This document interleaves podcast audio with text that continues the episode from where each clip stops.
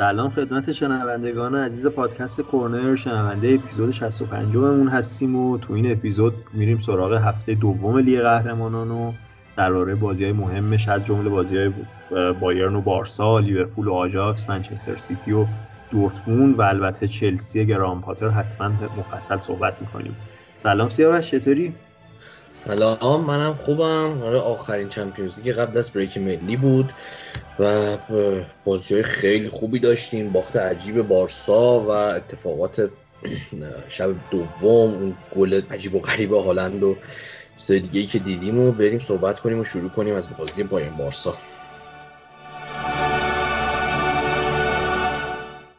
آره از شب اول شروع کنیم و گل سرسبد شب اول. واقعا بازی بایرن بارسا بازی که همه واقعا منتظرش بودیم که ببینیم در درجه اول بارسای جاوی تو اولین تست سختش تو این فصل چه کار می‌کنه ناگلزمن آیا می‌تونه با وجود این فشارهای اخیر جمع کنه تیمشو یا نه؟ و نیمه از نیمه اول شروع کنیم. نیمه اولی که خیلی جالب بود و اصلا عمل کردی که بارسا تو نیمه اول نشون داد واقعا فکر کنم خیلی ها رو متعجب کردن بیای تو آلیانز آرنا 45 دقیقه اینجوری بایرن رو تحت فشار بذاری اصلا نذاری بایرن درست بتونه بازیشو شکل بده.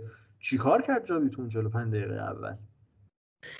آره این واقعا اتفاق خیلی نیمه اول خیلی نیمه امیدوار کننده و دلگرم کننده ای بود برای هوادارهای بارسا. از این جهت که بارسلونا میاد توی زمین بایر مونیخ و انقدر خوب نه اجازه میده بایر مونیخ شروع طوفانی داشته باشه از اون فشارهای اولیه که طبیعتا ممکنه تیم میزبان ازش استفاده کنه جلوگیری می‌کنن. و نه تنها جلوگیری می‌کنن بلکه می‌تونن مدام بایر مونیخ رو تحت فشار بذارن و یا یه فاصله محسوسی تیم بهتر باشن توی 45 دقیقه اول و روی تمام تمام کارهایی که باید انجام میدن رو انجام دادن. توی فاز دفاعی شکل خوبی داشتن تعداد نفرات بالایی داشتن که می‌رسیم چرا این اتفاقات افتاده بود.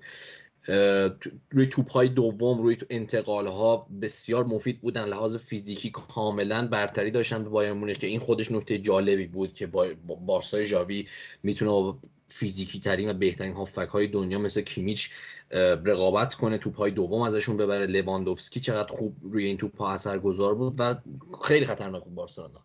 و عجیب بود از یه جهت از طرف کسی مثل لواندوفسکی که حالا احتمالا فشار ذهنی و اون حتما یه اتفاقات احساسی که در خودش رخ می‌داد. آره. دقیقا عدم تمرکز. یعنی چیز حتما یه چیزایی تو ذهن لواندوفسکی میذاش که فقط خودش خبر داره الان ازش. بعد همه اینا باعث شده بود که لواندوفسکی اصلا شب خوبی نداشت دیگه. یعنی حالا موقعیت های زیادی براش ایجاد شد تو نیمه اول به خصوص.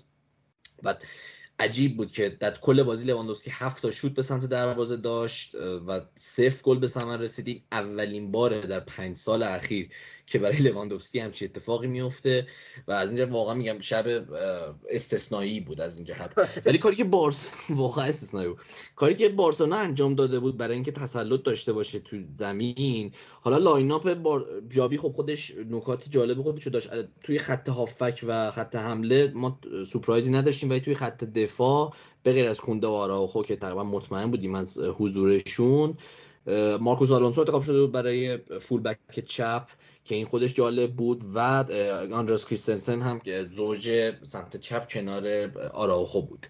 حالا نکته جالبی که هست که اصولا ما از تیم ژاوی امسال های زیادی از طرف فول بک ها ندیدیم. یا اگر دیدیم بیشتر از سمت توی منطقه نیم فضا بوده تا کناره ها یعنی ما همیشه دیدیم که وینگرهای جاوی که ارز میدن به بازی و شماره هشتای آزاد داره مثل پدری و گاوی که چقدر خوب حالا تو نیمه اول هم خوب بازی کردن هم دوتاشون و فول بک ها بیشتر حالا یا کنار میان کنار هافک ها میان کنار بوسکت و یا بیشتر از سمت توی نیم فضاها می‌تونن کارهای خلاق کارهای هجومی خودشون رو انجام بدن. ولی تغییری که جاوی داده بود این بود که مارکوس آلونسو وظایف هجومی زیادی قرار بود داشته باشه و اوورلپ های زیادی داشته باشه و برای همین توی بخش منطقه سمت چپ سمت سمت چپ زمین. دمبله اون وظیفه ارز دادن همیشگیشو نداشت. یعنی اون قدری ما جایگیری وایدی از دمبله نمی‌دیدیم. به دمبله رو بیشتر سمت نیم فازاها و مرکزی تر زمین می‌دیدیم. برای همین مارکوس آلونسو می‌تونست از اون فضاها استفاده کنه و اوورلپ داشته باشه. این یه کاری بود که تغییر داده بود توی مدل بازیش یاوی توی مدل حرکات بازیکنهاش و آلونسو نفوذهاش مفید بود. یعنی یکی از توپایی که لواندوفسکی تونست بر خطراتی که برای لواندوفسکی ایجاد شد روی سانتر آلونسو بود. از سمت چپ اون سری بود که لواندوفسکی زد و با save نویر روبرو شد. ولی بقیه چیزا که دیدیم تقریبا همون اتفاقات همیشگی بود. اون آزادی شماره 8 که پدری و گاوی بودن توی این بازی روی اون موقعیت تکمان تک به تکی که لواندوفسکی داشت دیدیم که گاوی چقدر خوب می‌تونست بیاد توی کناره و از پاس دمبله توپ بگیره و برای لواندوفسکی یه پاس خیلی خوب و ارسال بکنه. از اون طرف همچنان شاهد اون سویچ های رافینیا و دمبله بودیم که یه شروع بازی رو تقریبا 20 25 دقیقه اول رافینیا سمت راست بود دمبله سمت چپ و بعد سویچ کردن رافینیا دمبله اومد راست رافینیا اومد چپ. که دمبله تونست مثلا یکی از خطراتی که نیمه اول داشت مثلا اون سن... دقیقه 42 43 بازی اون صحنه پنالتی بود که روی دمبله ایجاد شد که حالا تشخیص داور پنالتی داده نشد. ولی خطایی بود که دیویس روی دمبل انجام داده بود. این از این جهت این لحاظ کارهای هجومی بود. لحاظ کارهای دفاعی هم قطعا بارسلونا باید سعی می‌کرد که پرتداد باشه توی خط دفاع. ما شاهد ترک بک های زیادی از طرف ها یعنی دمبله و رافینیا بودیم. یعنی توپ های زیادی بود که دمبله می‌تونست از حالا هم اوایل بازی که پاوارد بود بعدش هم مازروی. خیلی توپ های زیادی دمبله هم از مازروی هم از سانه گرفت. توی نیمه اول و همینطور رافینیا چندین بار دوئلای تک به تک داشت با دیویس. یکی دو بار دیگه که حالا دمبله اون سمت بود تونست دیویس توپ بگیره و جاهای زیادی بود که بارسلونا با ترک بک هایی که وینگرش انجام می‌دادن توی با یه برتری عددی خیلی محسوسی تو خط دفاع در مواجه می‌شد. تقریبا مثلا 6 نفر توی خط دفاع می‌تونستن کار بکنن و این خیلی حرکات مانع و دیویس از سمت چپ بایرن و همینطور جلوی حرکات سانه رو می‌گرفت. برای همین اینا نکاتی بودن که بارسلونا خیلی توش مثبت بود. پرسینگ مثبتی هم داشت. ما بوسکتس رو دیدیم که همچنان می‌تونست از بالا پرس بکنه و توپ گیری بکنه. همه اینها باعث شده بود که نیمه اول بارسلونا یه برتری مشخص و محسوسی داشته باشه. ولی با بدشانسی و اتفاقات عجیب به گل نرسیده بودن. آره دقیقا. حالا نیمه اوله بخوایم از نقطه نظر بایرن هم بررسی بکنیم. بایرن خب خیلی مشکل داشت روی نیمه اول. واقعا حالا با قبل بازی که با هم صحبت می‌کردیم می‌گفتیم که نتیجه این بازی رو احتمالا توی درصد موفقیت تیم ها توی پرسینگ مشخص میشه. و خب نیمه اول هم تقریبا همچین حالتی بود. یعنی واقعا بایرن با سر پرس کردن به مشکل خورده بود. بارسا خیلی راحت از پرسش رد می‌شد. از نوع بارسا خب در همونجور گفتی خیلی پرس واقعا سنگین و البته موفقی داشت انجام می‌داد روی خط دفاع بایرن.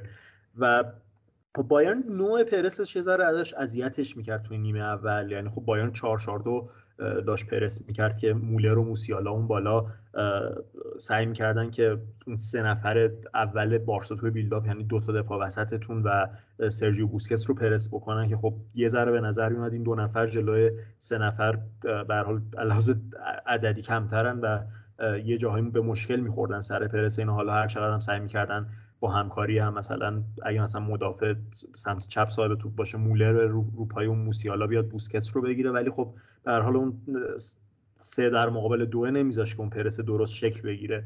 و یه کار جالبی هم که هافبک های بارسا می‌کردن سر پرس بایرن و این باعث شد خیلی بارسا سود ببره از از اینکه بایرن داره به این شکل پرسش می‌کنه. خب کیمیچ و سابیتزر اون دوتا شماره هشتای شما که گاوی و پدری بود و پرس می‌کردن و کاری که گاوی و پدری می‌کردن خیلی خوب با باز شدن توی زمین اون سعی می‌کردن یه فضایی رو بین وسط زمین ایجاد بکنن یه خط پاسی رو باز بکنن که لواندوفسکی مثلا خیلی وقتا میومد تو اون فضا قرار می‌گرفت و توپ گیری می‌کرد و باعث می‌شد بارسا بتونه از زیر پرس بایرن در بیاد و کلا گاوی و پدری خیلی هوشمندانه کار می‌کردن سر اینکه بتونن کیمیچ و سابیتزه رو از اون موقعیت خودشون جدا بکنن و بتونن اون فضا رو بین خطوط باز بکنن. حالا خیلی وقتا وینگراتون همونجور که گفتی این بازی مثلا داخل می‌زدن و سعی می‌کردن تو اون فضای بین خطوط در واقع بگیرن توپ رو. و حالا تو آمارم مشخصه دیگه که چقدر بایرن از لحاظ pressing ی نسبت بارسا ضعیفتر کار کرده. یعنی مثلا PPDA بارسا تو نیمه اول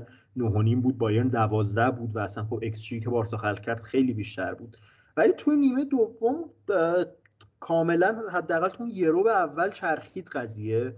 و اول از همه خب میشه اینجا به یه تعویضی که ناگلزمن انجام داد credit خوبی داد. گورتسکا به جای سابیتسر که اومد اصلا همه چی اون وسط زمین به نظر میاد حداقل اون 20 دقیقه اول نیمه دوم عوض شد کاملا با وجود گورسکا که خب واقعا بازیکن خیلی جنگنده و توپگیر اصلا که واقعا فوق العاده من خودم خیلی دوست دارم کلا گورسکا رو. خیلی خوبه. آره. آره خیلی. واقعا من سبک خیلی دوست دارم و خیلی خوب با وجود گورسکا بایرن تونست اون دوئل های وسط زمین رو ببره. و تفاوتی که به وجود اومد به نظر من بین تو نیمه اول و نیمه دوم حداقل تو اون اون دقیقا دوباره سر همون قضیه pressing بود و اینکه چقدر بایرن تو pressing تونست بهتر عمل بکنه و بارسا رو کاملا بتونه لحاظ هجومی ناکارآمد کنه. یعنی آمار رو که نگاه می‌کنیم خب بایرن تو نیمه اول PPDA 12 ثبت کرده بود ولی تو اون یه ربع اول نیمه دوم PPDA بایرن 5 بود و خب اصلا نشون میده چقدر این پرست شدتش بیشتر شده بوده و بارسا تو اون ربع اول اصلا هیچ علاوه ایکس جی ایکس جی صفر بود ایکس جی بارسا تو اون ربع اول و خیلی بایرن اون pressing ش تونسته بود بگیره و خب هم تو با ضربه ایستگاهی تونستن گل بزنن و هم با یه توپگیری که توی وسط زمین داشتن خیلی خوب سانه و موسیالا تونستن استفاده بکنن از اون توپگیری. موسیالا که واقعا عملکرد خوبی داشت توی این بازی. یعنی پنج تا خلق موقعیت داشت که از این نظر بهترین بازیکن توی زمین بود.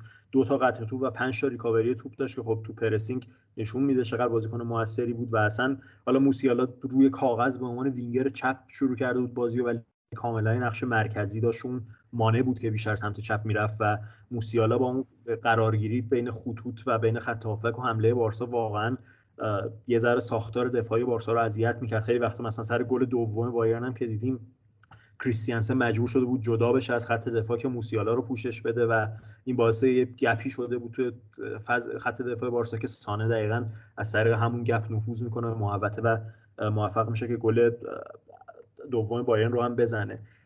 و خب این یورو به اول بایرن خیلی خوب کار می‌کنه ولی دوباره اون نیم ساعت بعدی نیمه دوم بارسا با سی بهتری نشون داد یعنی بایرن که خب یه ذره شدت پرسش کمتر شد بارسا دوباره تونست کنترل بهتری داشته باشه تو نیم ساعت آخر 58 درصد مالکیت داشت اون نیم ساعت آخر. دوباره ایکس خیلی بیشتری تونست خلق بکنه ایکس جی 8 هم رو تونست خلق بکنه. نیمه دوم رو از نقطه نظر بارسا چجوری می‌بینی الان؟ این بارسا تو نیمه واقعا یه ربع اول خیلی تحت تاثیر همون تعویض گورتسکا بود و چیزی که گورتسکا خیلی کمک کرده بود به بایرن و به نظرم توی گل روی گل اصلا از قبل از گل اول بایرن یعنی اون کورنری که بایرن مونیخ می‌گیره سر شوت گورتسکاس که ترشتگن save می‌کنه یه یه تاثیرش این بود که گورتسکا توانایی شرکت تهاجمی بیشتری داشت یعنی همونطور که خودت گفتی. و برای همین مثلا تو نیمه اول سابیتسر خیلی کمتر میومد جلوتر. فقط یه موقعیت شوت پیدا کرد تو نیمه اول که اون شوتش هم خطرناک بود ولی خب تو چارچوب نبود. و تو نیمه دوم گورتسکا همون اول داره خطر ایجاد می‌کنه داره اون شوت باعث کورنر میشه.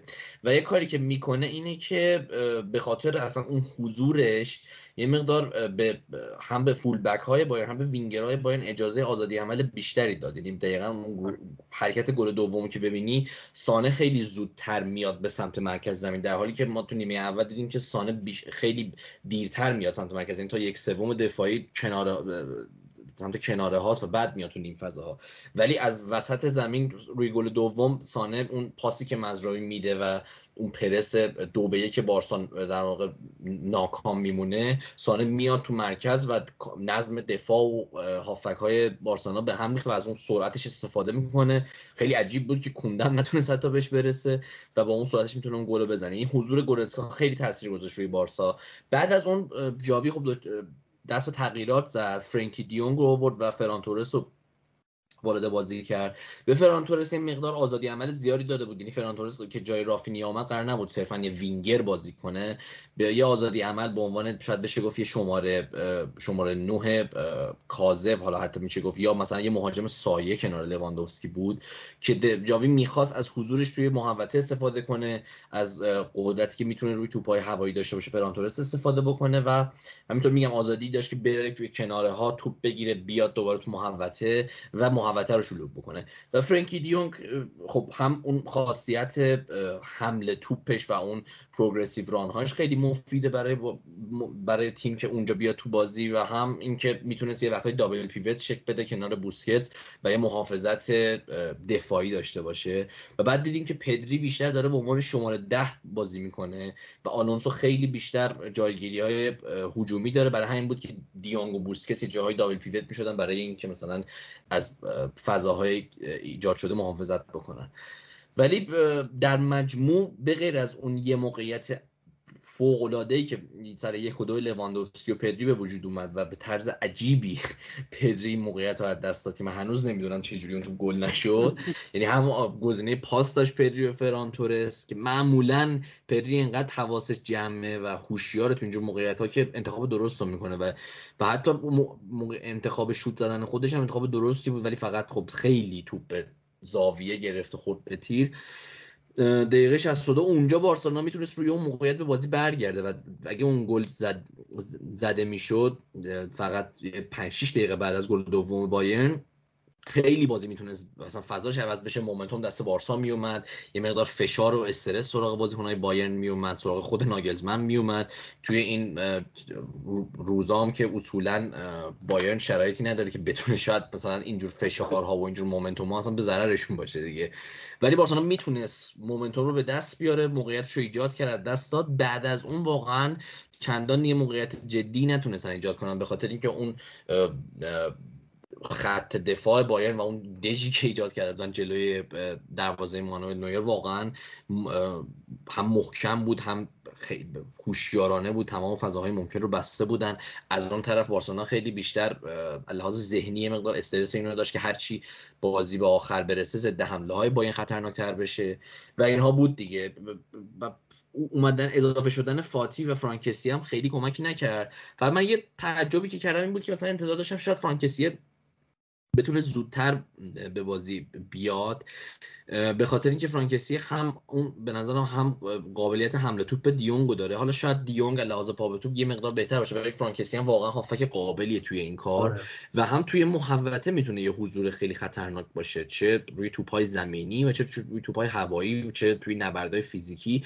جاوی می‌تونست از فرانک کسی این استفاده رو بکنه که حالا تصمیم گرفت نکنه و دیونگو بازی آورد. فرانک کسی دیرتر بازی اضافه شد. اون تایمی که دیگه اومد تو زمین واقعا نمی‌تونست تاثیر داشته باشه. و کلا هنوز این فصل اونجوری که باید فرانک کسی رو تو بارسا ندیدیم. هنوز نتونست جایگاه فیکس پیدا کنه. اگرم به بازی بغ... اگرم به بازی میاد بغیر از اون بازی رفت Champion بازی اول Champions League جلوی ویکتوریا پلژن که فیکس بود و گلم زد. ولی به غیر از اون دیگه تو لالیگا که فیکس نبوده و اگر هم فیکس نبوده خیلی دقایق کمی به عنوان بازیکن تعویضی بهش بازی رسیده. برای همین این چیزیه که حالا در ادامه ببینیم که چجوری فرانک کسیه می‌تونه جایگاهش رو به دست بیاره توی تیم چقدر زود می‌تونه جاوی رو قانع کنه به عنوان یک هافبک هافبکی هم می‌تونه پست 6 رو داشته باشه و هم یه شماره 8 باشه که خیلی قابلیت ها داره.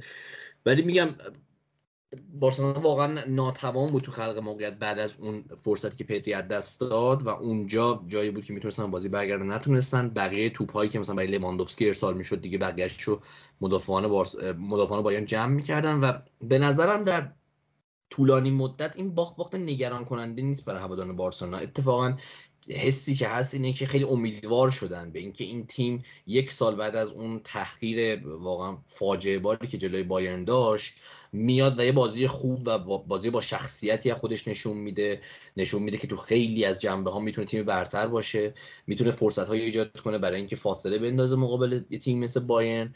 ولی استثناا و میگم واقعا توی یه شب خیلی خاص این موقعیت ها از دست رفت. خیلی بعیده که مثلا شبیه این موقعیت ها برای لواندوفسکی توی مثلا یه بازی برگشت جلوی بایرن یا حتی جلوی اینتر موقعیت ها ایجاد شه و لواندوفسکی موقعیت ها رو از دست بده. خیلی بعیده. شب خاصی بود برای لواندوفسکی توی آلیانز آرنا و شاید بگم شاید منطقی هم باشه. برای همین باخت امیدوار کننده یه برای هوادارهای بارسا نمونه تاریخیش هم بوده که مثلا فصل 2014 15 که اولین فصل انریکه بود. توی هفته دوم چمپیونز لیگ تو زمین پاریس سن ژرمن سه میبازن ولی اون اولین بازی بزرگشون اون فصل و اون بازی رو میبازن ولی در ادامه خیلی فصل بهتری دارن و میشه به این بازی همین شکلی نگاه کرد. آره دقیقا اتفاق می‌خواستم از تاثیر این نتیجه روی دوتا تیم هم بپرسم درباره که حالا تو در بارسا گفتی و حالا درسته که بایرن بازی رو برد ولی به نظرم تاثیر با وجود اینکه بایرن برده ولی باز اون برداشتی که میشه از این بازی برای بارسا کرد خیلی به مثبتتره تا مثلا برداشتی که از این بازی بشه برای بایرن کردش یعنی خب بایرن میاد تو آلیانز آرنا و اینجوری نیمه اول تحت فشار قرار می‌گیره نیمه دوم درست اون یه به اول فوق العاده است بازی می‌کنه ولی بازی یه داره اون سی دقیقه دوم شاید یه جاهای کنترل بازی رو از دست میده و با حالا درست این برد فشار رو برمیداره روی ناگلزمن. ولی این عمل کردی که میگم عمل کرده شاید به اندازه نتیجه اونقدر قاطع نبود. نتیجه نتیجه قاطعی بود ولی عمل کرده شاید نتی... عمل کرده اونقدر قانع کننده ای نبود از طرف بایرن. شاید انتظار خیلی بازی بهتری و با کیفیت تری از طرف بایرن می‌رفتن توی آلیانز آرنا و حالا این موضوعی که شاید یه ذره مثلا نگران کنه هوادارهای بایرن و عملکردی که تو نیمه اول داشتن و حالا باید ببینن که تیمشون بهتر میشه یا نه. چون تو مراحل بالاتر Champions League خب بایرن یه جورایی مثل PSG دیگه. این نتیجه فصلش رو تقریبا با همون چند تا بازی از پی Champions League معمولا میسنجن. و تو مراحل بالاتر چمپیونز لیگ خب بخواد به این شکل بازی بکنه ممکنه ذره اذیت بشه کما اینکه فصل قبلم خب اذیت شده و همون مثلا فصل پیش هست رو جلو ویارال و بعد امیدوار باشن که یه ذره به نظر من تیمشون بهتر بشه. ولی از اونور واقعا برای بارسای جاوی به نظرم در کل میشه خیلی مثبت برداشت کرد از این بازی براش. اینکه این تیم واقعا تو مسیر رشد قرار گرفته با وجود اینکه باخت بازی رو ولی همون نیمه اول خوب به نظر من خیلی قانع کننده بود. ولی خب شاید نگرانی که وجود داشته باشه دقیقا همون از دست دادن مومنتوم توی نیمه دوم بود و اینکه مثلا ناگلزمن تونست با انجام یه سری تغییرات بایرن رو در واقع برنده بازی بکنه و خب جاوی نتونست پاسخی شاید به این تغییرات بده جلو ناگلزمن. این شاید یه موضوعی باشه که مثلا یه ذره نکته منفی از این بازی باشه برای بارسا. ولی خب دقیقا به نظر منم بازی اول فصل بارسا بوده هنوز در ادامه این تیم قراره رشد بیشتری بکنه و به نظر من خیلی برداشت مثبتی میشه از این بازی برای بارسا کرد در کل. آره و در کل بازی هم اینو نگاه کنی با وجود حتی برتری بایرن اون چند دقیقه اول نیمه دوم مجموعا توی 90 دقیقه بارسا همچنان توی ایکس جی آمار بهتری داره. ایکس جی 2 و 8 رو ثبت می‌کنه به 1 و 3 بایرن مونیخ. حالا توی شوت های چارچوب با هم برابرن ولی اتمپت های بارسا بیشتره. یعنی یه جورایی میشه گفت بارسا در مجموع شاید بازی بهتری رو ارائه داد ولی بایرن اون تیم با تجربه تر و یه مقدار efficient تر بود توی همچین بازی بزرگی که واقعا نقش مهمی داره این قضیه. آره. خب اگر با این بازی صحبتی نداریم سری هم به بقیه بازی روز اول بزنیم. حالا تو همین گروه که اینتر تونست دو هیچ ویکتوریا پلژن رو ببره. و این نتیجه مثبتی بود و الان اینتر هم امتیاز با بارساس و بازی هفته سوم و چهارمی که حالا پشت سر هم قراره با هم اینتر و بارسا داشته باشن خیلی می‌تونه تعیین کننده باشه توی اینکه به نظر میاد بایرن یه جورایی تونسته با این دوتا بردی که جلوی بارسا و اینتر داشت اون جایگاه اول خودش رو تثبیت بکنه تو این گروه تا حدی چون فکر کنم ویکتوریا پلژن هم ببره و خیلی زود به اون دوازده امتیاز برسه. ولی بارسا و اینتر واقعا این بازی رو در روی که با هم داشته باشن خیلی می‌تونه تعیین کننده باشه توی این نتی... که کدوم تیم می‌تونه با عنوان تیم دوم صعود بکنه و من که شخصا خیلی ذوق دارم برای اون بازی اینتر بارسا. آره. تو گروه های دیگه خب یه سری می‌خوای بزنیم به گروه اول و بازی لیورپول آژاکس که حالا خب خیلی دوست داشتیم. آژاکس رو ببینیم جلوی لیورپول چیکار می‌کنه چجوری آژاکس آلفرد شرودر مثلا چیکار می‌کنه. خیلی عملکرد خوبی آژاکس نتونست داشته باشه تو این بازی. حالا تو تقریبا با آلفرد شرودر آشنایی داشتی از قبل به خاطر حالا تو هم کلا دنبالش کرده بودی از قبل هم یه مدتی هم خب دستیار رونالد کومان بود توی بارسلونا. اصلا آلفرد شرودر رو تو شناختی که ازش داری چه انتظاری از آژاکسش داری؟ چه نوع مربی ارزیابی میکنیش؟ ببین آلفرد شودر کسیه که با مربیای خیلی جزئی نگری کار کرده. یعنی خب دستیار تنهاگ بود دستیار اول تنهاگ بود توی اون فصل تاریخی آجاکس 2019 و حتی من فکر می‌کنم قبلش به عنوان یکی از دستیاران ناگرزمن توی هوفنهایم هم کار کرده بود اگه آره آره. و یعنی با مربیای جوون مربیای با ذهنیت هجومی و خیلی جزئی نگر و سختگیر کار کرده شودر توی بارسلونا هم خب دستیار رونالد کومن بود و تاثیرات مثبتی داشت و می‌گفتن که رابطه خیلی خوبی داره با بازیکن‌ها. این دو جزو نکات مثبتش بود و فصل پیش هم به عنوان سرمربی کلاب دو بروژ در مجموع اصلا فصل خوبی رو داشت و اصلا خیلی مورد تحسین قرار گرفته بود و یکی از دلایلی بود که اصلا آژاکس به دنبالش بود برای جایگزینی تنهاگ و فصل رو هم پرفکت شروع کرده بودن تا همین بازی مقابل لیورپول.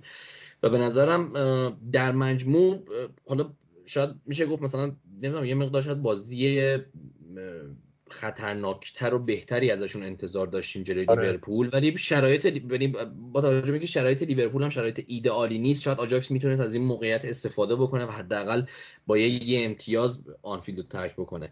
ولی این اتفاق نیفتاد. منتها چیزی که جالب بود اصلا همین تواناییشون برای برگشتن به بازی و اون مقاومت که تا دقیقه 89 تونستن انجام بدن توی آنفیلد جلوی لیورپول و یه گل رو روی set piece دریافت کنن روی اون ضربه ای که جوئل ماتیپ تبدیل به گل کرد روی کرنر این مثلا شاید جزو نکات مثبتش باشه.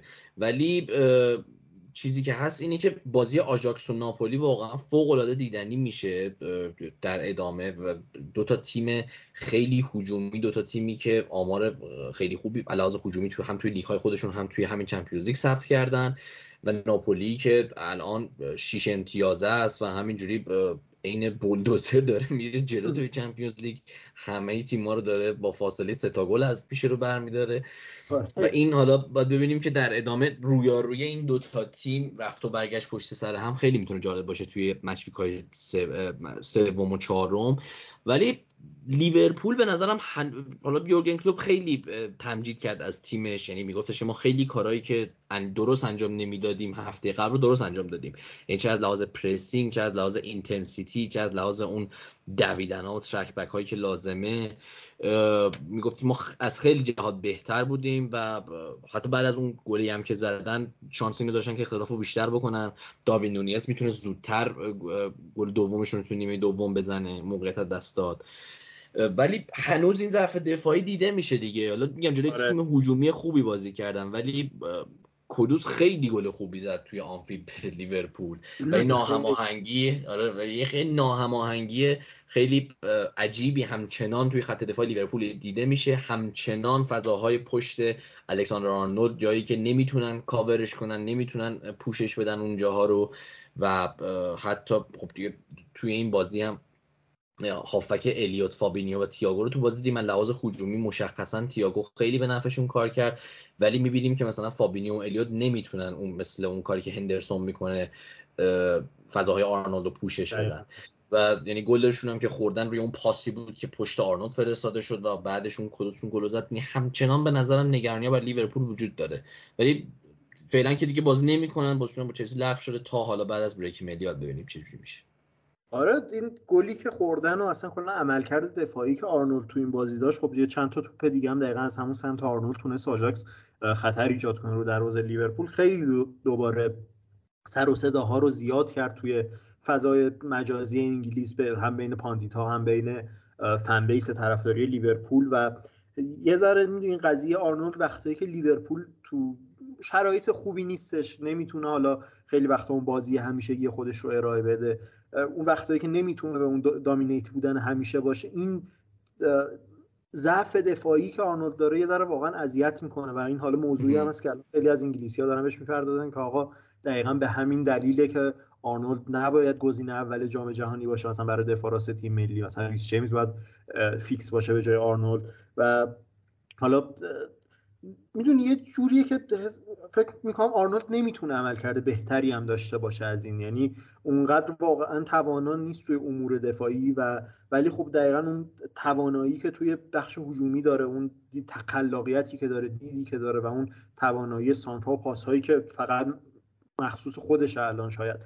این توانایی ها خب باعث میشه که توی سبک بازی یورگن کلوب خیلی بخواد آرنولد واقعا می‌دونی خیلی اون عدم توانایی دفاعیش خیلی حس نشه. ولی دقیقا توی همچین شرایط سختی یا مثلا شاید دقیقا تو مثلا تو تیم ملی انگلیس یه ذره این قضیه مثلا شاید بتونه تو کریرش اذیتش بکنه. حالا تو به نظرت سر این قضیه مثلا آرنولد باید نگران باشه یا یورگن کلوب مثلا باید نمی‌دونم حالا که هندرسون هم نیست یه تغییراتی بده برای اینکه خیلی آسیب نبینن از اون سمت آرنولد. چیکار باید کرد به نظره ببین آره دقیقا. همینطوری گفت دقیقا این همیشه این مسئله کار دفاعی آرنولد چیزی بوده که حالا چه کمرنگ چه پررنگ حضور داشته توی تیم لیورپول. منتها اون کار هجومیش و تأثیری که توی خط حمله لیورپول داره همیشه جبران می‌کرده اینو. چیزی که هست اینه که این فصل به غیر از اون بازی حالا خاص با بورنموث که آرنولد فکر دو تا پاس گل داد و یه گل خیلی خوب زد. ولی به غیر از اون آرنولد حتی لحاظ هجومی هم اصلا بازیکن مفیدی نتونسته باشه. یعنی این بازی هم نتونست اون تأثیری که همیشه داره رو بذاره. حالا بدتر از آرنولد وضع رابرتسونه که حتی الان دیگه بازی فیکس هم بهش نمی‌رسه و سیمیکاس جاشو گرفته فعلا. ولی از این بازی مصوم هم بود مثل که مصومیت عضلانی هم عضلانی هم داشته که. آه خب آره خب اینم هست آره. ولی باز هم یعنی حتی اون بازی هم که بازی کرده اصلا رابرتسون فصل آره خوبی رو نداشته در طول فصل. یعنی این چیزیه که یه مقداری باید از جانب فول بک های لیورپول نگران کننده باشه که ببینیم که چه حالا حالا برای رابرتسون شاید حتی مشکل بدنی باشه. یعنی همین مسئولیت رابرتسون مگه مصدوم می‌شد تا قبل از این؟ یعنی مثلا این می‌تونه خودش یه مقدار از آماده نبودن شرایط بدنی باشه. باید ببینیم بعد از بریک ملی چه جوری میشه که یه فاصله ای دارن و یه استراحتی می‌تونن بکنن. حالا آرنولد برای بازی تیم ملی هم دعوت شد اگه اشتباه نکنم. حالا خوبی که توی تیم ملی هست براش و تا الان هم اونقدری فرصت پیدا نکرده که توی تیم ملی آزمایش بشه به خاطر اینکه مثلا دو سال پیش توی یورو تا اومد بهش بازی برسه مصوم شد و خب کلا یورو رو از دست داد. بقیه مواردم خیلی دعوت ساوتگیت اصراری نداشت آره. آره استفاده نکرده. حالا خوبی که هست توی تیم ملی انگلیس براش و چیزی که می‌تونه ازش استفاده کنه اینه که اصولا ساوتگیت با سیستم سه دفاعه کار می‌کنه و با این نفراتی هم که دعوت کرده توی این برای این break ملی و برای بازی های نیشنز لیگ که خب مگوایر تو لیست هست کایل واکر هست اگه اشتباه نکنم جان استونز هست ریس جیمز هست همه اینا تو لیست تیم ملی تو لیست هستن و همه option ها رو داره برای اینکه یه back three درست کنه یه خط دفاع سه نفره که مثلا جان استونز و هری مگوایر رو مثلا ریس جیمز باشن باشن اونجا و آرنولد این فرصت رو داشته باشه که به عنوان wing back کار بکنه. و بعد اونجا باید ببینیم که به عنوان وینگ بک خیلی نگرانی زیادی نباید از فضاهای پشت سرش داشته باشه به خاطر اینکه اونجا با سه تا دفاع ساوتگیت کاور کرده اون فضاها رو و اصلا کلا اون high line رو قرار نیست انگلیس داشته باشه. باید ببینیم که اونجا حالا توی این دو تا بازی که انگلیس قرار داشته باشه توی نیشنز لیگ چه استفاده ای ازش می‌کنه ساوتگیت و چه تاثیری می‌تونه داشته باشه. ولی توی لیورپول شرایطش نگران کننده است و بعد ببینیم بعد از break ملی چه اتفاقاتی پیش میاد. آره. حالا من در آژاکس هم بخوام یه صحبتی بکنم. حالا آژاکس دقیقا منم به نظرم خیلی آژاکس ناپولی بازی جذابی میشه ولی به نظرم ناپولی خب خیلی شانس بیشتری داره و اصولا از آژاکس این فصل نمیشه اونقدر انتظار داشت به نظرم. یعنی تو رقابت اروپایی حداقل حالا خب تو لیگ خودشون که از 6 تا بازی 6 تا رو بردن و خیلی شروع خوبی داشتن ولی خب تو اروپا اون تیم قدرتمندی که این چند سال ازشون سراغ داشتیم امسال نیستن. چون یه جورایی به نظرم هم وارد یه حالت پوست اندازی میشه گفت شدن. یه سری تغییرات خیلی بزرگی تو ترکیبشون داره رخ میده استعدادها و جوانهای جدیدی اضافه شدن به تیم که شاید مثلا دو سال دیگه قرار باشه نتیجه بدن و مثلا بتونن دوباره تیم قوی داشته باشن خب مثلا یه سری بازیکنای دقیقا مثل آنتونی لیساندرو مارتینز تاگلیفیاکو سباستیان هالر و خود اونانا خب جدا شدن چند تا بازیکن ترکیب اصلیشون که واقعا تو هر پست به شدت تاثیرگذار بودن و خب بازیکنایی که بهشون اضافه شده بازیکنای جوونی هم. مثلا همین محمد قدوس که جای هالر رو گرفته تو به عنوان مهاجم نوک و خب واقعا هم داره خوب بازی می‌کنه. بازیکن جوونیه. شاید مثلا تنها خریدی که امسال داشتن که خب بتونه نقش خیلی بزرگی توی ترکیب اصلی داشته باشه برخواین بود که از تاتنهام گرفته بودن که خیلی شروع خوبی هم داشت برای آژاکس. تو 8 تا بازی این فصل آژاکس 7 گل تونسته بزنه تو همه رقابت ها ولی هنوز یه جورایی تو اون حالت پوست اندازی ان دیگه. مثلا تاگلیفیاکو که رفته دفاع چپ درستی به جاش نیاوردن. دنیبلین داره دفاع چپ بازی می‌کنه. اونانا که رفته هنوز دروازه‌بان خوبی ندارن. دروازه‌بان الانشون هم که رمکو پسویر اسمشه و 38 سالشه و خیلی هم پیره. اونقدر دروازه‌بان سطح یکی خب نیست که درجه یکی نیست. یه ذره تو پست دروازه‌بان ضعف دارن. بازیکن جدیدی دقیقه بهشون اضافه شدن. مثلا یه بازیکنی که امسال اضافه شده کنت تایلر هافبکش پست هشتشونه که اضافه شده به تیم و یه ذره هنوز باید به نظرم وقت داد به این نسل آژاکس و به خود آلفرد شرودر که بتونه یه تیم آروم آروم بسازه که شاید بتونه تو اروپا هم مثل آژاکس تن هاخ مثلا حرفی برای گفتن داشته باشه. و به همین دلیل خیلی من خودم شخصا اونقدر انتظاری از آژاکس تو اروپا این فصل حداقل ندارم. آره دقیقا من هم همینطوره. دقیقا باید این فرصت داده شه و حالا مثلا شا... اگر باید ببینیم حالا بازی با ناپولی چی میشه ولی شاید اگر سوم بشن یورولیگ برن اونجا مثلا تجربه کم فشارتر و راحتتری براشون باشه توی اروپا. آره دقیقا. توی دوتا گروه دیگه شب اولم که خب لورکوزن دو هیچ تونست اتلتیکو رو ببره. نتیجه خیلی خوب برای لورکوزن در بحران این روزها و نتیجه ای که یه ذره ناامید کننده واقعا برای اتلتیکو. بازی دو هیچ باختن و از اون عجیبتر کلاب بروژ بلژیک تونست چهار هیچ پورتو رو ببره. این خودش خیلی نتیجه عجیبی بود واقعا هم از طرف پورتو و هم اصلا شروعی که کلاب بروژ توی امسال داشته دو تا بازی شیش امتیاز هم جلوی لورکوزن تونستن یک هیچ ببرن هم پورتو رو چهار هیچ بردن و اصلا بهترین شروع یک تیم بلژیکی در تاریخ لیگ قهرمانان بود و این برد چهار هیچ بگو من بعدش آره. این برد چهار هیچ کلاب بروژ هم بهترین برد یک تیم بلژیکی توی تاریخ لیگ قهرمانان بود. چی خیلی بازی فران جوگلا برای کلاب بروژ برای من جالبه. یعنی و خصوصا حالا تأثیری که توی این بازی داشت که اگه اشتباه نکنم یه گل زده یه پاس گل داد فران جوگلایی که پارسال توی اون فقر نبود مهاجم برای بارسلونا از لاماسیا برای بارسلونا چند تا بازی بازی کرد و حتی ژاوی یه جاهایی ازش استفاده کرد و بعد حالا تابستون جدا شد هستیم ولی این خودش حضور فرانجولا توی کلاب بروژ و درخششش توی این سطح واقعا برای کسی که مثلا یه چند تا بازی ازش دیده بود تو بارسلونا خودش خوشایند خیلی. آره دقیقا. و پورتو هم عجیبه. یعنی حالا خود مربیشون کنسیساو هم خیلی انتقاد داشت نسبت به عملکردی که تو نقل و انتقالات داشتن. بازیکنای واقعا مهمی از دست دادن. از جمله دو تا هافبک اصلیشون ویتینیا و فابیو, فابیو ویرا و البته خب لوئیس دیاز هم که پارسال از دست داده بودن و یه جورایی کنسیساو گفته بود که با این وضع خیلی انتظاری نداشته باشیم و خب داریم می‌بینیم عملکردی که توی اروپا پورتو این فصل داره و هم به اتلتیکو باختن هم الان باخت عجیبشون به کلاب بروژ یه ذره ممکنه امیداشون رو واسه صعود کمرنگ کنه گروه سختی هم دارن به هر حال. ولی حالا باید بریم جلو لورکوزن چیکار می‌کنه.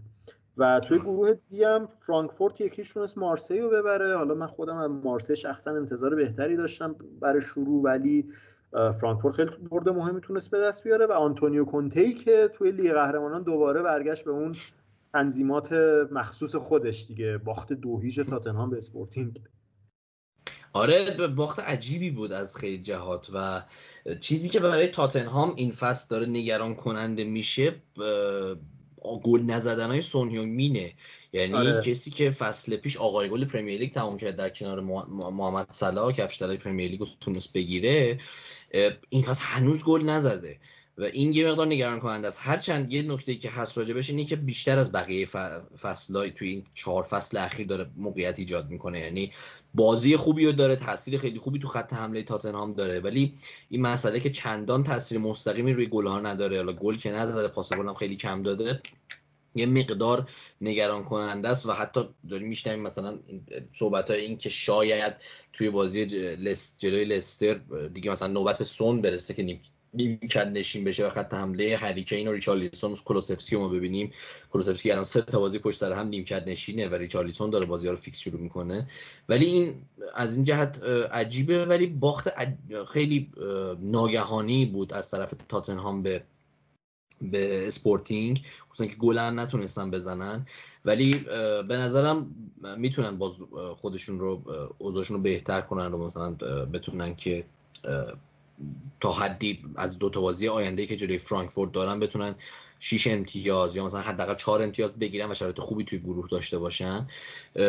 یه خبر خوبی که برای تیم تاتنهام هست و برای آنتونیو کونته و به نظرم credit ش خیلی ویژه باید با آنتونیو کونته داده بشه دعوت شدن اریک دایر به تیم ملیه و اصلا اریک کونته امروز کنفرانس برای بازی روز شنبه که با لستر دارن هم گفته بود ما افتخار می‌کنیم به این کاری که تونستیم انجام بدیم با اریک دایر و اریک دایر واقعا نابود شده بود.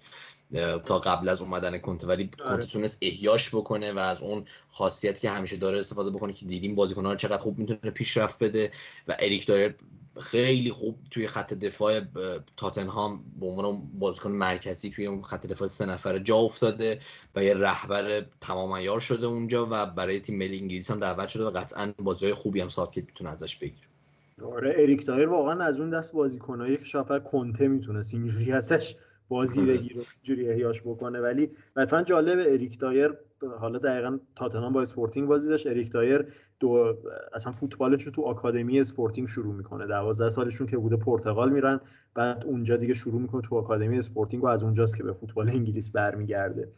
و حالا اسپورتینگ هم یه بازیکن داره برای من خیلی جذاب بود تو این دوتا بازی که داشتم. مارکوس ادواردز مهاجم نوک قد کوتاه و ریزنقششون و اتفاقا حالا مارکوس ادواردز هم از آکادمی تاتنهام اومده از تاتنهام شروع کرده تو نورویچ هم بازی کرده و بعد دیگه منتقل شده به اسپورتینگ و اصلا اون زمانی که یه ذره تو انگلیس داشت اسمش شنیده می‌شد خیلی اصلا بهش لقب مسی انگلیس هم داده بودن. ولی خب حالا رسید کارش به اسپورتینگ. ولی خب تو این دوتا بازی واقعا فوق العاده بود و همین بازی جلو تاتنهام هم یه صحنه بود که درست حالا گل نزد ولی از خط نیمه شروع می‌کنه دریب زدن و تمام با سه چهار تا بازیکن تاتنهام دریب می‌زنه و آخرش حالا شوتش رو لوریس مهار می‌کنه. ولی خب خیلی بازیکن مستعدی نشون داده و حالا جوون هم مثلا 23 سالشه باید ببینیم آیا می‌تونه راهی مثلا پیدا کنه برای بازگشت به فوتبال انگلیس یا ممکنه اسمی باشه که در آینده مثلا بیشتر بشنویم ازش.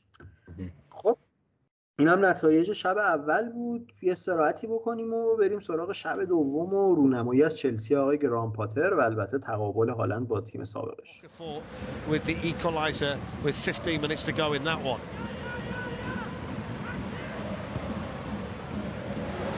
Stones for Manchester City.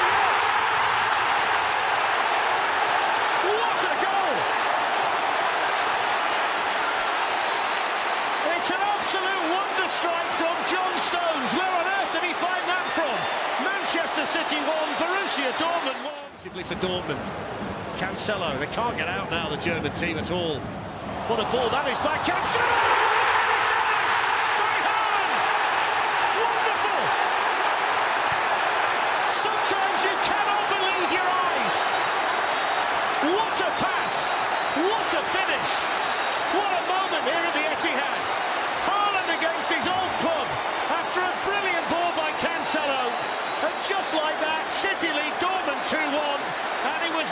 Stars. Unbelievable pass. خب بریم سراغ شب دوم و چلسی گراهام پاتر که تو می‌خوای راجبش صحبت کنیم حالا من دو تا نکته راجب گراهام پاتر بگم اینه که حالا از قبل از اینم اگه مصاحبه دیده بودم ازش برام قابل توجه بود ولی کنفرانس قبل از بازی گراهام پاتر رو که دیده بودم کامل اولا که چقدر مربی موقر و چقدر آدم اصلا چکن آدم واقعا فهمیده ایه گرام پاتر یعنی به شدت مربی با شخصیتی از اون مربی های جوون با شخصیت و با سوادیه که خیلی با متانت حرف می‌زنه خیلی حساب شده حرف صحبت می‌کنه. و توی کنفرانسش گفته بود که من از دسته نهم انگلیس کار می‌کردم رفتم دسته چهارم سوئد و بعد برایتون و بعد حالا توی لیگ برتر و الان توی چمپیونز لیگ دارم کار می‌کنم و این خودش خیلی یعنی پیشرفت پله پله گراهام پاتر توی این چند سال واقعا نکته جالبیه و اولین بازیش برای چلسی هم اولین بازیش توی چمپیونز لیگ توی, توی همچین رقابتی توی سنفورد جلوی سالزبورگ و برام بگو که چه جور چلسی رو ما دیدیم توی این بازی؟ حالا بازی که نبردن ولی بهمون بگو چه بازی را خودشون ارائه دادن. آره گرام پاتر آره واقعا خیلی مربیه میگم هم مربی با دانشی هم واقعا آدم می‌دونی آدم لذت می‌بره مثلا وقتی کنفرانساشو می‌بینه حرف زدنشو می‌بینه. واقعا آدم آره همونجوری که گفتی موقع رو بعد دفعا روانشناس هم مثلا الان درست یادم نیست اون پایان نامه که داده بود دقیقا توی مورد خیلی خاصی بود که خیلی اصلا عنوان جالبی داشت. دقیقا یادم نیست زمینش ولی با حالا توانایی روانشناسی هم که داره اتفاقا خیلی مربیه که کارش خوبه توی ارتباط برقرار کردن با تیم و اصلا اطرافیانش و از این نظر خب خیلی مربی مطمئنیه. ولی از نظر فوتبالی و چیزی که روی زمین دیدیم خیلی جالب بود کاری که گرام پاتر جلو سازبورگ کرد. شاید انتظار نداشتن هواداره چلسی این که انقدر سریع بتونه یک سری تغییراتی ایجاد بکنه و یه جورایی اون حداقل کار تاکتیکی که چلسی می‌کرد کاملا بر اساس اون چیزی باشه که از تفکرات گران پاتر سراغ داریم. خب ترکیب که اومد به نظر می اومد که حالا قرار 4 2 3 1 مثلا بازی کنه یا 4 3 3 ولی 4 دفاعه باشه کاملا. و ترکیب عجیبی هم بود یعنی کولیبالی روی نیمکت بود فوفانا روی نیمکت بود و به نظر میاد که زوج دفاع وسط قرار تییاگو سیلوا و آسپیلیکوتا باشه. خب خیلی می‌دونم از چلسی فنا تعجب کردن اصلا از ترکیب اولیه. ولی وقتی که بازی شروع شد دیدیم که دقیقا چرا این ترکیب رو چیده و اصلا کاملا بر اساس اون ایده های تاکتیکیش چیده ترکیبش رو. ببین خب حالا ما در واقع رامپاتری قبلا یه ذره صحبت کرده بودیم گفتم که خیلی مربیه که انعطاف پذیر دوست داره باشه سیستمش توی زمین. یعنی دوست داره بین سیستم های مختلف سویچ کنه سیستم دفاعیش یه نوع سیستم سیستم هجومیش یه نوع سیستمه و دقیقا تو این بازی هم اینجوری بود. یعنی خب چلسی شاید روی کاغذ 4 3 شروع می‌کرد و حتی در هنگام عدم مالکیت هم به صورت مثلا 4 دفاع و 4 3 دفاع می‌کرد. ولی چیزی که موقع مالکیت چلسی می‌دیدیم 3 1 3 3 بود تقریبا و اصلا خیلی این سیستم واقعا روون بود و خیلی انعطاف بود و تبدیل شد به 3 1 3 3 به این صورت که خب ریس جیمز که قرار بود فول بک راست باشه یه جورایی اصلا تبدیل شد به وینگر راست. کاملا بالا می‌رفت و وظیفه عرض دادن در سمت راست به عهده ریس جیمز بود و ما در خط اول build-up چلسی اون سه نفر آسپیلیکوتا تیاگو سیلوا و کوکوریا رو می‌دیدیم. جورجینیو به عنوان single pivot جلوشون بازی می‌کرد. میسون ماونت و کواچیچشون دوتا شماره هشتای چلسی بودن. هاورتس یه جورایی مثلا میشه گفت مهاجم سایه پشت اوبامیانگ بازی می‌کرد و حالا اوبامیانگ که مهاجم نوک و در سمت چپ هم رحیم استرلینگ بود که وظیفه عرض دادن در سمت چپ رو به عهده داشتش. ولی حالا نوع اجرای این سه یک سه سه خیلی جالب بودش. اول از همه خب خیلی نقش کپاب بارز بود توی بیلداپ چلسی. کاملا اضافه می‌شد به بیلداپ و یه جورایی به نظر میاد که گران پاتر از دروازبانش خیلی بازی بیشتری توی بیلداپ تیم می‌گیره تا کاری که مثلا توخل می‌کرد با مثلا با مندی یا خود کپا و کپا کاملا اضافه می‌شد و یه جورایی کمک می‌کرد که اون بک فور چلسی با کپا و تییاگو سیلوا شکل بگیره و آسپیلیکوتا با بره سمت راست و کوکوریان بره سمت چپ. ولی اتفاق جالبی که تو این سیستم میافتاد و یه ذرم خب باعث شده بود پر ریسک باشه. کلا خیلی پر ریسک داشت بازی می‌کرد چلسی و جوری داشت بازی می‌کرد که می‌تونه سوی فازهای دفاعی و اون انتقال های دفاعی کاملا آسیب پذیر باشه. خب سر گل سالزبورگ هم دیدیم که آسیبش هم خورد و نتیجه شد دید. کاری که می‌کرد چلسی و عجیب بود. توپ در هر سمت زمین که بود حالا سمت چپ بود یا سمت راست اون مدافع سمت چپ یا راست که خب راست آسپیلیکوتا بود و چپ کوکوریا بود اضافه می‌شد جلو و اینجاست که می‌فهمیم چرا مثلا از کولیبالی یا فوفانا استفاده نکرده. خب تو این سیستم مورد نظرش آسپیلیکوتا و کوکوریا خیلی راحتتر می‌تونن از سمت چپ و راست اضافه بشن. خیلی پا به توپ بهتری دارن لحاظ هجومی قدرت خلق بیشتری دارن تهدید بیشتری هن. و اضافه می شدن از سمت چپ و راست حالا هر سمتی که توپ بود. و این باعث می شدش که این ریسکی که داشت باعث می شدش که اگه یه ترنوور می‌داد چلسی یه جور رو ازش می‌گرفتن چلسی اون عقب زمین فقط دو نفر داشت و اون یکیش تییاگو سیلوا بود مثلا و یکیش حالا بسته به منطقه توپ آسپیلیکوتا یا کوکوریا بود. و حالا جورجینیو هم بود ولی خب جورجینیو می‌دونیم که از نظر دفاعی خیلی بازیکن قوی نیستش اونقدر دیگه. بیشتر بیشتر مهارتش روی اون بازی با توپش علاوه دفاعی می‌تونه نقطه ضعف تیم باشه حتی خیلی وقتا. ما دقیقا سر گل سالزبورگ دیدیم که کوکوریا جلو اومده از سمت چپ توپ رو از دست میده سری توپ رو می‌برن و می‌بینیم که تییاگو سیلوا و آسپیلیکوتا کاملا عقب زمین تنها که دیگه تییاگو سیلوا هم حالا یه تصمیم اشتباهی می‌گیره که یه ذرم بعید بود از تییاگو سیلوا اون تکل بدی که زد و در نتیجه به گل سالزبورگ می‌رسه چلسی. این مشکلی بودش که چلسی از این نظر داشت حالا این ریسکیه که این سیستم که پاتر بازی می‌کنه این ریسک رو داره قطعا خود پاتر هم بهش واقفه. شاید می‌تونست توی چمپیونز لیگ حداقل و توی بازی اول حداقل شاید انتظارم این بود که یه ذره با ریسک کمتری بخواد بازی بکنه. ولی تو فاز هجومی خیلی تیمش تیم واقعا تهدید کننده ای بود و جلو سالزبورگ 72 درصد مالکیت داشت. چلسی خودش خب خیلی رقم بزرگیه. و یه استفاده جالبی که پاتر از هافبک های شماره هشتش یعنی کوچی شمانت می‌کرد اون شعاع حرکتی بود که به اینا داده بود و اون وظیفه‌ای که برای حرکت بدون اون فرارهای بدون توپ بهشون داده بود. و توپ در هر سمت زمین که بود مثلا در دست استرلینگ اگه بود تو سمت چپ کوچیچ فرار می‌کرد به نیم فضا به پشت خط دفاعی. و این باعث میشدش این باعث چند اتفاق می‌شد توی زمین. حالا یا توپ رو می‌تونست خود کواشیش توی اون نیم فضا و پشت خط دفاعی دریافت بکنه و چلسی بتونه تهدید گل ایجاد بکنه. یا با اینکه با اون فراری که می‌کرد خب سالزبورگ هم با حالت 442 دایموند داشت بازی می‌کرد و پرس می‌کرد. و اون فرار کوواچیچ باعث می‌شد که یکی از اون شماره هشتای سالزبورگ هم همراهش کشیده بشه یه فضای خیلی خوبی ایجاد بشه که اون وینگر چلسی بتونه به داخل بزنه و از اون فضا استفاده بکنه.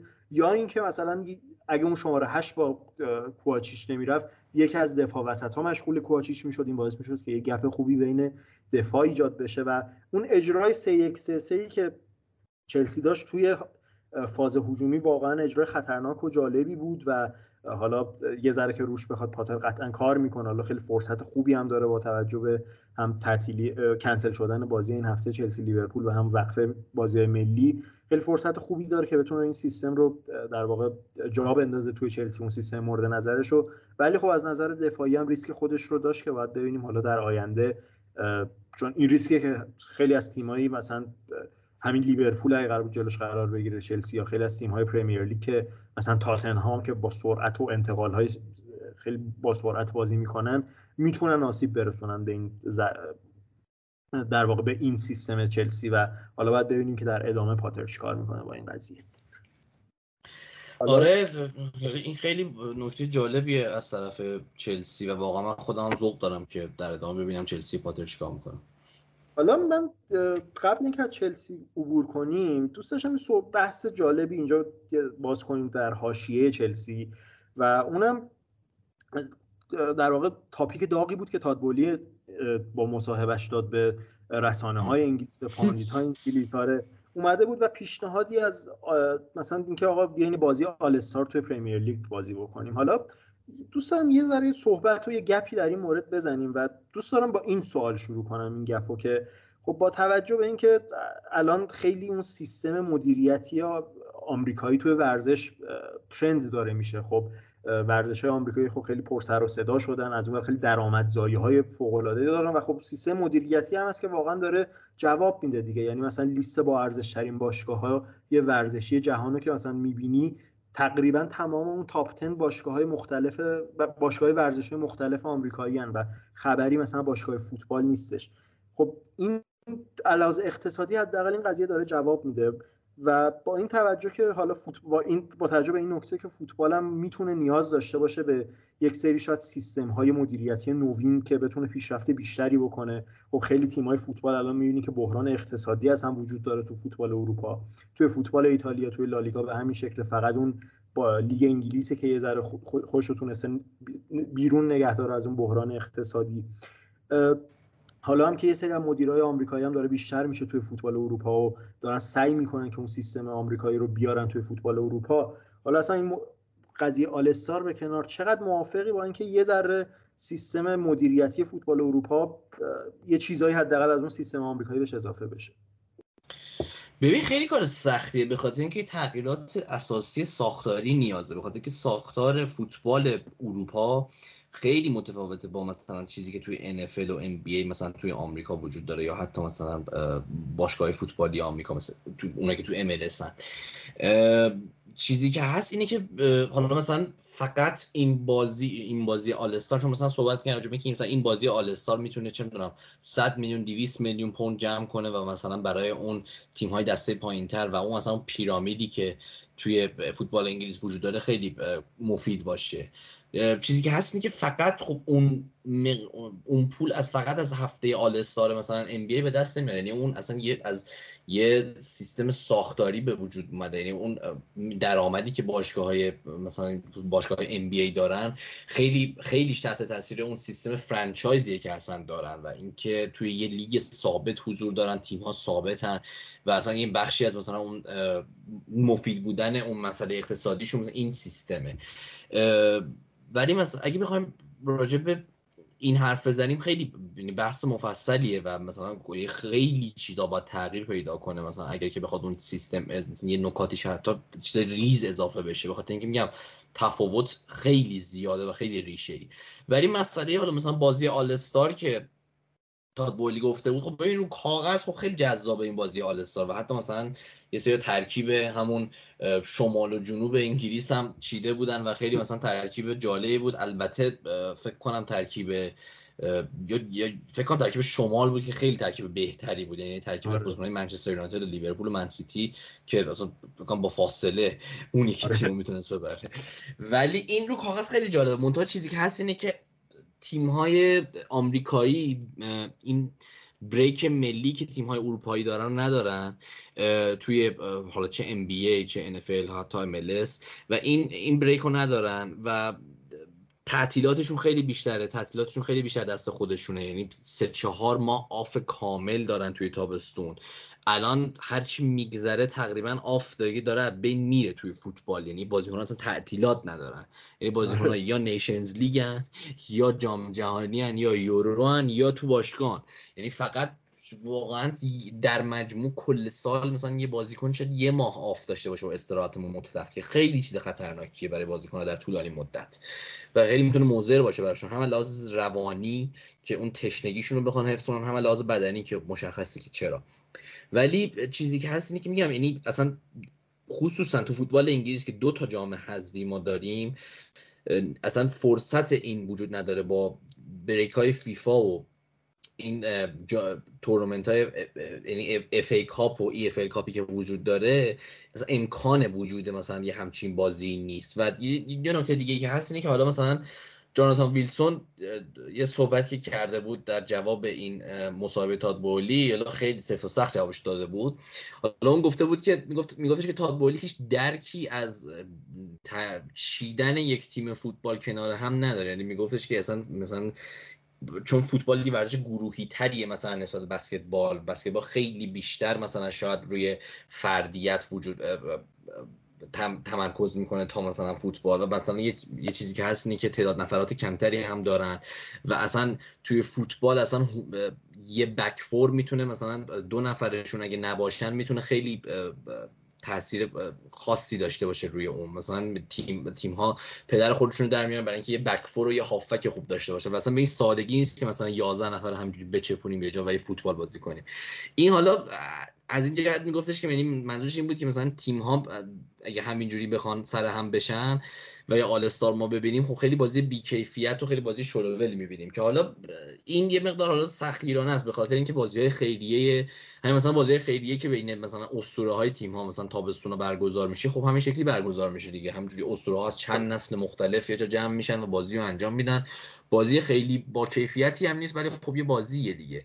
منتها این بازی وسط فصل وسط حساسیت های فصل که بازیکن ها یه جورایی رقیبم با هم یعنی دیبروین اصلا دلش نمی‌خواد مثلا با چون برونو فرناندز هم تیم باشه دیبروین دلش دلش نمی‌خواد پاس بده به محمد سلام می‌دونی وسط آره. اون حساسیت اینا بیان کنار هم قرار بگیرن اصلا میگم عملی کردن این کار خیلی می‌تونه سخت باشه برای اینکه این کار عملی بشه خیلی چیزا باید مثلا عوض بشه. حالا مثلا یه سری می‌گفتن چرا جای Community Shield برگزار نمیشه؟ من... ولی نمیشه از شر Community Shield خلاص شد. یعنی به خاطر اینکه هر کشوری هر لیگ یعنی هر فوتبالی توی هر کشور یه سوپرکاپ داره و Community Shield هم سوپرکاپ فوتبال انگلیسه. حالا یه سری میگن تیم ها جدیش نمی‌گیرن ولی بله جدیش نمی‌گیرن ولی بخشی از آماده سازیشونه برای فصل به هر حال. یعنی اون شروع فصل جدیدشونه و به هر حال یه اهمیتی داره براشون و اصلا یه جام محسوب میشه دیگه. برای همین میگم عملی شدنش کاریه که سالها برنامه ریزی می‌خواد مثلا به راحتی. ببین من نظرم در این مورد اینه که اول از همه نظرم یه ذره بیش از اندازه به تادبولی سخت گیری شد توی مورد. خیلی شاید بیشتر از اندازه مسخرش کردن بهش تاختن. خب این خیلی طبیعیه. حالا واقعا تادبولی خب صد روز الان مثلا اومده چند ماه فقط اومده توی فوتبال اروپا. یه همچین نظری که مثلا میده که آقا مثلا باید تغییر بدیم خیلی چیزا رو. خب قطعا نه به مذاق انگلیسی ها خوش میاد که یکی از بیرون بیاد و بخواد مثلا تغییر ایجاد بکنه. نه اصلا به مذاق خود فوتبال دوستا احتمالا خوش میاد. ببین من حالا اول از همه یه شاید یه سوء تفاهمی که در حرفای تادبولی شده تادبولی این بازی آلستا رو به عنوان مثالی از اون مدیریت و سیستم ورزش آمریکایی زده. یعنی گفته ما مثلا می‌تونیم این کارو بکنیم. چیزی که نظر منظور اصلیش بوده اول از همه این بوده که ما باید مثلا یک حداقل یک بخشی از مدیریت فوتبال رو شبیه سازی بکنیم با اون مدیریت سیستم آمریکایی. و من به نظرم اگه جایی امکانش باشه که این قضیه رو کرد می‌تونه جالبی باشه. هم حالا جدا از اینکه اون سیستم آمریکایی داره جواب میده و هم به نظرم خب واقعا به هر حال باید ایده های نو وارد بشه به فوتبال. از یه جایی باید در حالی تغییراتی کرد رو سیستم الان فوتبال که خب سیستمیه که پر از نقص دیگه. حالا هم با حضور یوفا توی اون بالای هرم و اون کنترلی که روی باشگاه ها داره و هم اتفاقاتی که برای باشگاه ها داره میفته لحاظ مالی که قدرت مالی باشگاه مخصوصا تو ایتالیا و اسپانیا روز به روز داره میاد پایینتر و از اون ور انگلیس روز به روز داره میره بالاتر. خب این نشون از این نقصی تو اون مدل کلی مدیریت فوتبال اروپا میده و به نظرم اینکه حالا بشه یه الگو برداریایی کرد از جاهای دیگه خب خودش خیلی می‌تونه مفید باشه. ولی ببین در مورد همین بازی آلستار خب آره این آلستار واقعا ایده جذابیه احتمالا تمام هواداره فوتبالم یه بار حداقل تو ذهنشون فکر کردن بهشونم حالا نه لزوما فقط در لیگ انگلیس اصلا مثلا شمال و جنوب اروپا باشه نمی‌دونم اروپا مثلا جلو آمریکای جنوبی باشه. خب اینا خیلی ایده جذابیه. ولی به مسئله ای که الان خب میگین و مثلا خب خیلی ها به خاطر همین رد می‌کنن all-star حالا غیر از اینکه این خب خیلی مثلا بحث تقویم رو پیش می‌کشن این بحث مصدومیت ها رو پیش می‌کشن. خب تو از این ور در سوپر کاپ ها صحبت کردی. ببین چیزی که در سوپر کاپ ها به نظر من وجود داره اینه که آقا فوتبال و مدیریت الان فوتبال به دنبال این هست که بخواد بازی هایی ترتیب بده که درآمدزایی براشون داشته باشه بازی هایی که یه ذره مثلا پرزرق و برق باشه اونقدر شاید ارزش نداشته باشه. دقیقا مثل همین سوپر کاپ ها که مثلا میان توی حالا الان ایتالیا و اسپانیا توی اون کوران رقابت ها توی کشور دیگه اصلا برگزار می‌کنن که خب این بدترین سم خالصه دیگه واقعا بدترین چیز ممکن برای بازیکنه که تو اون وسط رقابت ها پاشه مثلا بره عربستان تو اون گرما مثلا دو تا بازیکن رو برگرده. خب این خیلی چیز بدیه. من می‌خوام بگم که آقا فوتبال مدیریت فوتبال اهمیتی نمیده الان به این قضیه که آقا بازیکن مصدوم میشه یا نه. نه یوفا اهمیتی میده نه فیفا اهمیتی میده نه خود شاید خیلی وقتا مدیرای لیگا مثلا اهمیتی میدن. معلومه دیگه هم از سوپرکاپ هم از رقابت هایی که هی داره الکی اضافه میشه به فوتبال. این خب می‌دونید من با اینجای حرف تاد بولی موافقم که آقا اگه می‌خواین به یه درآمدی برسین حداقل می‌تونین به جای این سوپرکاپ های الکی که واقعا یه بازیه و اونم توی کشور دیگه مثلا و حالا تا همونجور که خودت گفتی واقعا خیلی وقتا تیما اونقدر مربیا و تیما شاید جدیش نگیرن اونقدر. حتی شاید برای خود هوادارا هم یه وقتای مهم نباشه. ولی اگه مثلا می‌خواین همچین بازی برگزار بکنین خب بیاین همونو با حالت All-Star برگزار بکنین. حالا هم از طریق هم برای هوادارا می‌تونه جذابتر باشه هم برای جذب هوادار می‌تونه بهتر باشه هم خب قرارداد اسپانسرینگی که مثلا می‌تونین ببندین مثلا میشه مدل آمریکایی آقا مثلا یه هفته آلستار داشته باشیم که حالا حالا هم خود بازی آلستار باشه که اونم میگن مصونیت بازیکن‌ها خب یه جمله که حالا من اتفاقا هارگریف توی یک برنامه بی تی اسپورت گفتش اینه که آقا تمام بازی های آلستار آمریکا واقعا بازی های زباله. اینقدر بازیکن جدی نمی‌گیرن و باز بازی می‌کنن که اصلا بازی که فقط بشینید یه ذره فان باشه دیگه. آلستار فوتبال هم قرار نیست مثلا بازی باشه که آقا دفاع کنیم مثلا تکلای خطرناک بزنیم تکلای محکم بزنیم. اونم قراره یه بازی معمولی باشه. بعد خب میشه مثلا یه هفته آلستاری داشت که مثلا یه سری آیتم های مختلف داشته باشه. مثلا تو آمریکا خب مثلا مسابقات مهارت می‌ذارن سه امتیازی مثلا تو بسکتبال تو فوتبال میشه مثلا ضربه ایستگاهی گذاشت. من میگم میشه جای خوبم براش پیدا کرد. حالا به جای اینکه مثلا با این سوپر کاپ ها بخوای انقدر برنامه فوتبال شلوغتر بکنی یا با رقابت های بیخود یه همچین کاری می‌تونی بکنی که هم درآمد بهتری داشته باشی و هم مثلا می‌تونی بعد از پایان فصل فوتبالی مثلا یه چند روز مثلا بعد فینال لیگ قهرمانان مثلا اگه بشه همچین جایی براش پیدا کرد. من به نظرم این ایده که میشه به نظر من قابل تحمل باشه. یعنی من اونجوری که بقیه بر ضد این ایدم من به نظرم می‌تونه اگه روش فکر بشه به نظرم می‌تونه ایده اجرایی باشه که مفیدم باشه حتی برای فوتبال. ببین آره ولی میگم عملی شدنش روز به روز سختتر میشه. به خاطر اینکه میگم یعنی حتی الان هم همین الان مثلا تو گفتی مثلا شاید تقریبا بعد از لیگ قهرمانان یا امسال ده روز بعد از لیگ قهرمانان ما Nations League داشتیم. یا مثلا اون بازی بین ایتالیا و آرژانتین مثلا توی ومبلی داشتیم مثلا بازی خوبی همین دیگه. اون بازی ولی... بیخود به نظر من آره ولی ببین میگم ولی خیلی تغییرات اساسی باید داده شه. یعنی مثلا یه فکری باید به حال بازی مقدماتی هم جام جهانی هم یورو بشه هم بازی Nations League مثلا شاید اصلا با کلا یوفا بخواد بیخیال اون تورنمنت بشه که حالا شاید اتفاق بدی هم نباشه. ولی یعنی خیلی چیزا باید اتفاق بیفته. اگه بخوای توی لیگ اگه بخوای فقط به خصوص لیگ انگلیس نگاه کنی این تنها جایی که میشه مثلا این تقویم در نظر گرفت زمستونه ولی زمستون انگلیس برعکس بقیه جاها تازه فشرده هم میشه و به اون دوران با Boxing Day و اون زمستون یعنی اون ژانویه و دسامبر عجیب غریب انگلیس می‌رسیم. اینم از لحاظ تقویمی خیلی سخت قرار دادنش الان توی این روزای فوتبال و حداقل یعنی چیزی که فعلا میشه به عنوان ایده مطرحش کرد. شاید مثلا سه چهار سال دیگه پنج سال دیگه بهش بشه فکر کرد. ولی اینم در نظر بگیر تازه مثلا ما دو فصل دیگه Champions League بازی های بیشتری داره. Champions League عملا یه تا یه بخ... تا قبل از مرحله حذفی عملا دو تا لیگ داره تا اون قبل از مراس یعنی فرمت جدیدش. و بازی Champions League بیشتر میشه بازی های تیم‌ها بیشتر میشن. اینا همه باعث میشه که ما اگه بخوایم به این ایده برسیم خیلی ازش فاصله داشته باشیم دیگه. ولی درست میگی یعنی قطعا فوتبال به دنبال اون بازی زرق و برق و حضور ستاره ها پر زرق و برق و حضور ستاره ها و اینا هست. یعنی اصلا دلیل شکل گرفتن ایده سوپر لیگ اروپا همینه. و مثلا کسی مثل فلورنتینو پرز احتمالا از این قضیه استقبال می‌کنه. آره. ولی میگم اینکه چقدر عملی باشه واقعا حداقل حداقل 4 5 سال ازش فاصله داریم الان. آره حالا بحثیه که واقعا می‌تونه بحث مفصل تری هم باشه در یه شاید مثلا یه بار دیگه که شاید تاپیکش داغشه بتونیم بیشتر هم در صحبت کنیم.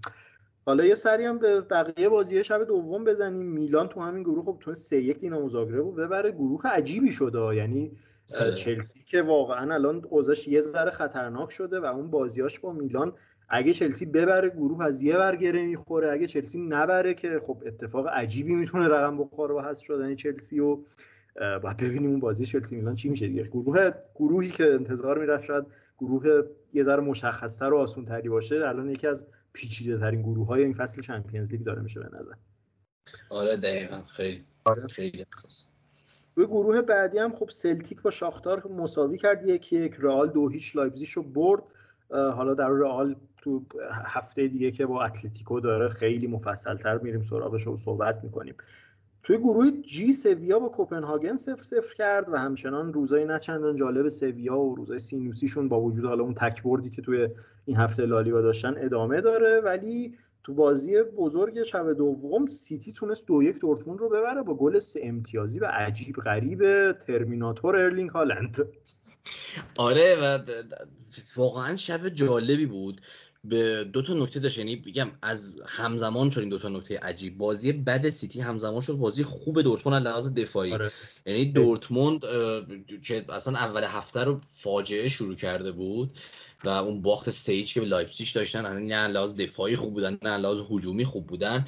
ولی جلوی سیتی حالا نیمه اول شاید خیلی کاری نتونستن انجام بدن. نیمه اول خیلی نیمه مثلا سرد و بیروح و خیلی آره. بیکیفیتی بود نسبت به چیزی که ما Champions League انتظار داریم. ولی نیمه دوم تیم خطرناکی بودن هم ضد حمله که می‌تونستن بزنن با مارکو رویس و جود بلینگهام هستن روی اون گلی که زدن خیلی حرکت خوب و تمرین شده ای به نظرم داشتن که جالب بود. بعد از اون حتی می‌تونستن موقعیت بیشتری داشته باشن که فاصله رو بیشتر کنن. و سیتی چیزی که کم داشت این ریتمش بود که خیلی پایین بود. یعنی یه نقطه قوت معمولا تو تیم تو منچستر سیتی گواردیولا. اینکه خیلی می‌تونه سرعت بازی رو بیاره پایین. یعنی اصلا یه فاکتور توی بازی گواردیولا که اصطلاح pausa رو خودش بهش میگه و اصلا اصلا یا توی کتابایی که راجع پپ گواردیولا نوشته میشه حتی مثلا توی کتاب پپ گواردیولا اولوشن اصلا یه فصل اصلا پازا برای فلسفه بازی گواردیولا. ولی یعنی این خیلی مهمه برای سیتی که بتونه آزی آروم کنه و اصلا یه جورایی اونجوری هم یه استحکام دفاعی داشته باشه و هم بتونه برای بازسازی خودش کار بکنه. ولی بیش از حد این کار دیگه انجام شده بود توی اون بازی. و نیمه اول که خیلی بی خطر بودن و این اینجور وقتا که سیتی جلوی یه خط دفاع پرتعداد و یه دژ مستحکم و یه تقریبا حالا یه low block یا mid block که خیلی فشرده قرار می‌گیره کاری که خیلی خوب انجام میدن این سویچ های بازی از کناره ها و توپ های بلندی که خصوصا full back ها برای وینگرها ارسال می‌کنن. تو... آره دقیقا دقیقا ژوائو کانسلو و حتی یعنی حتی مثلا نه فقط اون پاس عجیب غریبش با هالند که حالا بهش می‌رسم. ولی برای باز کردن آره دقیقا. دقیقا سر اون گل اولم. یعنی اون شبیه اون پاس ها رو خیلی کانسلو می‌تونه خیلی خوب ارسال بکنه برای وینگرا. که بتونن اون دفاع حریف رو بتونن باز بکنن و بکشونن به کناره های مقدار دفاع ها رو و از اون طریق بتونن به گل برسن. ولی حتی این کارم نیمه اول درست انجام نمی‌دادن. یعنی ما پاسای خیلی بدی رو به سمت ماهرز می‌دیدیم که همین کارسلو ارسال می‌کرد یا حتی پاسایی که سمت گریلیش داده می‌شد خیلی اوقات به اوت می‌رفت خیلی اوقات آفساید می‌شد. اصلا تو حتی تو این کارم مفید نبودن. ولی تو نیمه دوم بعد از گل خوردن و اون تعویض تعویضا رو انجام داد و آلوارز و فودن به بازی اومدن و برناردو سیلوا بازی اضافه شد. کلا یه مقدار سرعت بازی سیتی بیشتر شد. خود پپ میگفتش ما اصلا رفتیم یه دنده دیگه و دقیقا همینطوری که گفتی یعنی اون سویچ ها درست شد همه اون کارها رو درست انجام دادن. دقیقا قبل اون گل اول اون پاس بلند کانسلو به دیبروین که حالا جالب بود تعویض ماهرز به جای یعنی آلوارز به جای ماهرز ماهر... آلوارز دیگه خیلی وظیفه عرض دادن مثلا اون وینگرای کلاسیک گواردیولا نداشت. آلوارز بیشتر حکم بازیکن داخلی تر رو داشت و دیبروین بود که ما بیشتر تو عرض میدیدیمش و لب خط میدیدیمش. و اون پاس رو کانسلو برای دیبروین ارسال می‌کنه. پاس دیبروین به جان استونز و اون شوت عجیب و غریب و فوق و بعدش هم اون پاس بی‌نظیر بیرون پای کانسلو برای هالند و اون گل شاهکار این هالند که خیلی هم همه رو یاد اون گل کرایوف انداخت و حالا شبیه اون گل رو مثلا همین اوایل فصل لواندوفسکی مثلا وایادولید زده بود که اونم خیلی مثلا عکساشو میذاشتن کنار اون گل کرایوف و از اون حرکات آکروباتیک خیلی ماندگار بود. گواردیولا میگفتش که من توی کنفرانس توی کنفرانس میگفتش که من تا هالندین گل زد یاد کرایوف افتادم. و بعد ادامه هم گفت که خاصیت که هالند داره شبیه دوست عزیزم زلاتانه. یه با تنزم گفته بود. دوست عزیزم زلاتان یا کاری که دوست بکنید که پاشو بیاره تا روی پشت بون بذاره. و هالند هالند می‌تونه همچین کاری انجام بده. این نکته جالب بود. و بعد حالا یه, یه چیزی هم که از طرف سیتی خیلی برای من جالبه و کمتر دیدیمش از تیم های گواردیولا این است که اصلا اولا که حالا زیاد عقب میافتن که حالا خیلی خوب نیست ولی قابلیت برگشتنشون به بازیه و این چیزی که تا فصل پیش تا قبل از اون بازی برگشت وست هام اصلا ما کمتر دیده بودیم. یعنی یه دلیلش این بود که کمتر سیتی عقب میافتاد. ولی معمولا اگه سیتی عقب میافتاد اگه با دو تا گل عقب میافتاد خیلی سخت بازی برمیگشت. ولی ما از اون بازی با وست هام مثلا که دو هیچ عقب افتادن دو دو کردن بعدش اون بازی استون ویلا دائم داریم توی همین فصل هم. حالا توی نیوکاسل همینطور توی اون بازی جلوی کریستال پالاس همینطور. دائم می‌بینیم که سیتی عقب میفته و بازی برمیگرده. این یه نکته خیلی جالبی از طرف سیتی که به نظرم اضافه شده این فصل و حالا خیلی تونسته کمک کنه به اضافه شدن این فاکتور که حتی اگه شب خوبشون هم نباشه که به هیچ وجه بازی با دورتموند شب خوبشون نبود یعنی حتی اون تایمی هم که دوتا گل رو زدن در مجموع اونقدر خوب بازی نکردن با توجه استانداردهای خودشون. ولی می‌تونن روی همچین صحنه از هیچی به گل برسن. یعنی شوت عجیب و غریب جان استونز بزنه یا مثلا رو هوا ارلینگ هالند توپ گل کنه. یه همچین کارهایی می‌تونن انجام بدن که کم داشت سیتی شاید میشه گفت. مثلا حتی حداقل تو مثلا توی بازی Champions League اینو کم داشت. این چیزی که بهشون اضافه شده اگر بتونن از این نکته استفاده کنن شاید مثلا توی مراحل حذفی چمپیونز لیگ مثلا ببینیم که چقدر به دردشون می‌خوره.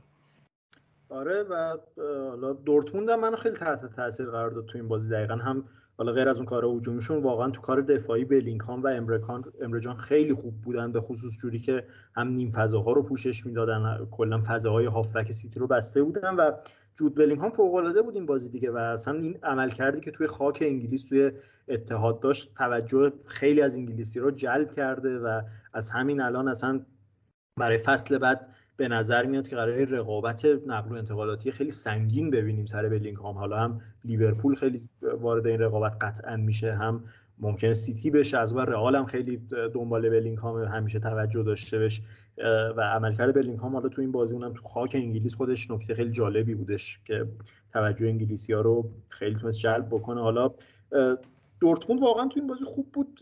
اگه دروازبان بهتری به نظر من داشتن خب در زون اصلیشون کوبل که مصومه الان برای در زون دومشون که امسال خریدن الکساندر میر درون دروازش می‌تونست به نظر من سر هر دوتا گل حداقل واکنش بهتری یه ذره داشته باشه. می‌دونی یه ذره به نظرم مخصوص تو تابستون خب هم رومن بورکی رو از دست داد هم هیتس رو از دست داد. این دو تا دروازه‌بان یک کدومشون اگه می‌موند شاید خیلی به... کیفیت بهتری از میر می‌تونست نشون بده. و شاید این بازی خوب دورتموند حداقل با یه... امتیاز از اتحاد همراه می‌شد. ولی در کل به نظرم دورتموند امیدوار حالا غیر از اون بازی با لایپزیگش بقیه بازی این فصلش امیدوار کننده بوده. خیلی و تو این گروه هم فکر نمی کنم خیلی جلو سویا بخواد کار سختی داشته باشه. اگر این کیفیت رو که جلو سیتی نشون داده بتونه حفظ بکنه. آره آره. پس در آخرم بریم گروه اش حالا پی اس جی که تونست سه یک مکابی حیفای اسرائیل رو شکست بده ولی نتیجه عجیب و مهم جایی رقم خورد که بنفیکا دو یک یوونتوس آلگری رو برد. حالا ما با هم صحبت می‌کردیم قبلش می‌گفتیم که آقا چقدر واقعا خنده داره اوضاع یوونتوس آره. می‌گفتیم که به نظر میاد رقیب مستقیم یوونتوس تو این گروه آره بنفیکا باشه و اگه یووه می‌خواد صعود بکنه باید از پس بنفیکا بر بیاد. ولی با این پیروزی بنفیکا اونم تو تورین یه جورایی بوی این میاد که اون اتفاق اون در واقع اتفاق پارسال بین بنفیکا و بارسا قرار امسال هم تکرار بشه. این دفعه ولی به جای بارسا یووه یووس و یه جورایی با این برد یه زنگ خطر اساسی هم برای آلگری هم برای یووه به صدا در اومد. این بدترین شروع تاریخ یوونتوس لیگ قهرمانان بود. آره و دیگه عملا اگر آلگریو تا بعد از بریک ملی ببینیم همچنان روی کت یوونتوس هر شکل به طرز عجیبی حمایت میشه از طرف مدیر یوونتوس که همیشه برام عجیبه. یعنی اینقدر محبوبیت و حمایت عجیبه. یعنی من تا اخراجش هم خیلی الان مثل اینکه خرج برمیداره برای یوونتوس یعنی مدیر یوونتوس هم گفته آقا الان اخراج کنیم کی می‌خواد پول مربی جدید رو بده می‌دونی؟ قراردادش بکنم یه جوریه که اخراجش خیلی هزینه برام هست برای آره خب اینم هست. ولی میگم به طرز عجیبی حمایت میشه در صورت که هیچ آلگری توی این یک سال خورده هیچ دلیلی برای حمایت اضافه مدیر یوونتوس نداشته. یعنی خصوصا این فصل که اصلا فاجعه بودم با این همه مهره تهاجمی با استعداد و خطرناک ولاهویچ یکی از بهترین مهاجمای جوانی که الان هست اضافه شدن کوستیچ کوستیچ بهشون و همه اینها یعنی خیلی عجیبه که هنوز یوونتوس حالا یوونتوس حتی حالا هجومی هم بگیم خوب نیست لحاظ دفاعی هم خوب نیست. یعنی آره. اصلا دفاعی هم خوب نیستن نمی‌تونن اصلا دروازه‌شون بسته نگه دارن که حداقل نبازن بازی ها رو. ولی روز به روز لحاظ دفاعی هم بدتر میشن. میگم اگر آلگریو ببینیم تا بعد از بریک ملی رو حالا که شاید ببینیم روی نیمکت یوونتوس واقعا اون بازی با مکابی مرگ و زندگی میشه برای آلگری و یوونتوس. یعنی اگر یوونتوس نتونه گروهش بیاد بالا اونجا شاید دیگه دیگه بگن گول بابای خرج دیگه. ما دیگه به هر نحوی که هست این شرایط رو عوض کنیم. و دیگه حالا گزینه هایی هم که مثلا دارن شاید مثلا محتمل گزینه شاید زیدان باشه. یعنی زیدان همیشه به نظر می اومد آره همیشه به نظر می اومد اگر جای غیر از رئال بخواد بره به غیر از تیم ملی فرانسه باشگاهی خیلی خوب یوونتوس جایی که می‌تونه بهش نزدیک باشه هم باشگاه رو می‌شناسه هم ایتالیا رو می‌شناسه و اینا بالاخره بازیکن سابقشون هم هست. مثلا زیدان می‌تونه نزدیکترین گزینه باشه شاید پوچتینو هم باشه ولی باید ببینیم بعد از بریک ملی تو اون بازی‌ها چیکار کنن دیگه اون مرگ زندگیه. آره دیگه حالا هفته سوم جذابی در پیش داریم کلا واقعا هم بازی مثل چلسی میلان هم اینتر بارسا هم یه سری تیمایی مثل یووه و اینا خیلی بازی حساسی پیش رومونه تو هفته سوم و چهارم و دیگه ببینیم که چه اتفاقی میفته. خب آره. دیگه اگه درباره این هفته حرفی نداریم دیگه تموم کنیم این اپیزودو دیگه هفته دوم لیگ قهرمانان هم تموم شد. هفته دیگه که آخرین هفته قبل بازی های ملی و اتفاقا پر بازی جذاب هم. مثلا چلسی لیورپول و منچستر لیدز که لغو شد تو انگلیس ولی تو بقیه لیگا هم دربی مادرید رو داریم رئال اتلتیکو هم تو ایتالیا دو تا بازی خوب داریم روم و آتالانتا و میلان ناپولی که اون خب خیلی بازی حساسی می‌تونه باشه و دیگه دیگه تا ببینیم تا هفته دیگه چه اتفاقی میفته دیگه. آره واقعا هم اون هم اون بازی ها جذابن هم حالا ما هم سعی می‌کنیم توی بریک ملی اگر که فرصت شد اون اپیزودی که همیشه می‌خوایم بدیم برای تیم های کوچیکتر ولا به اصطلاح آندرگراندمون سعی می‌کنیم اون اپیزود هم منتشر بکنیم و صحبت کنیم راجع به تیم های کوچیکتری که حالا شاید نتونستیم فرصت نکردیم بهشون بپردازیم. و بعد از بریک ملی هم که خیلی قوی فوتبال شروع میشه دیگه هم توی لیگ انگلیس هم توی چمپیونز خیلی خوب. مثل همیشه هم که می‌تونید ما رو با آیدی corner underline podcast در تمام شبکه های اجتماعی و پلتفرم های صوتی پیدا بکنید و در نهایت امیدواریم لذت برده باشید و اگر هم لذت بردید و یه دوستی هم دارین که ممکنه به پادکست شنیدن و فوتبال علاقه‌مند باشه خیلی خوشحال و ممنون میشیم که ما رو بهش معرفی بکنید. پس هفته دیگه خدا Thank you.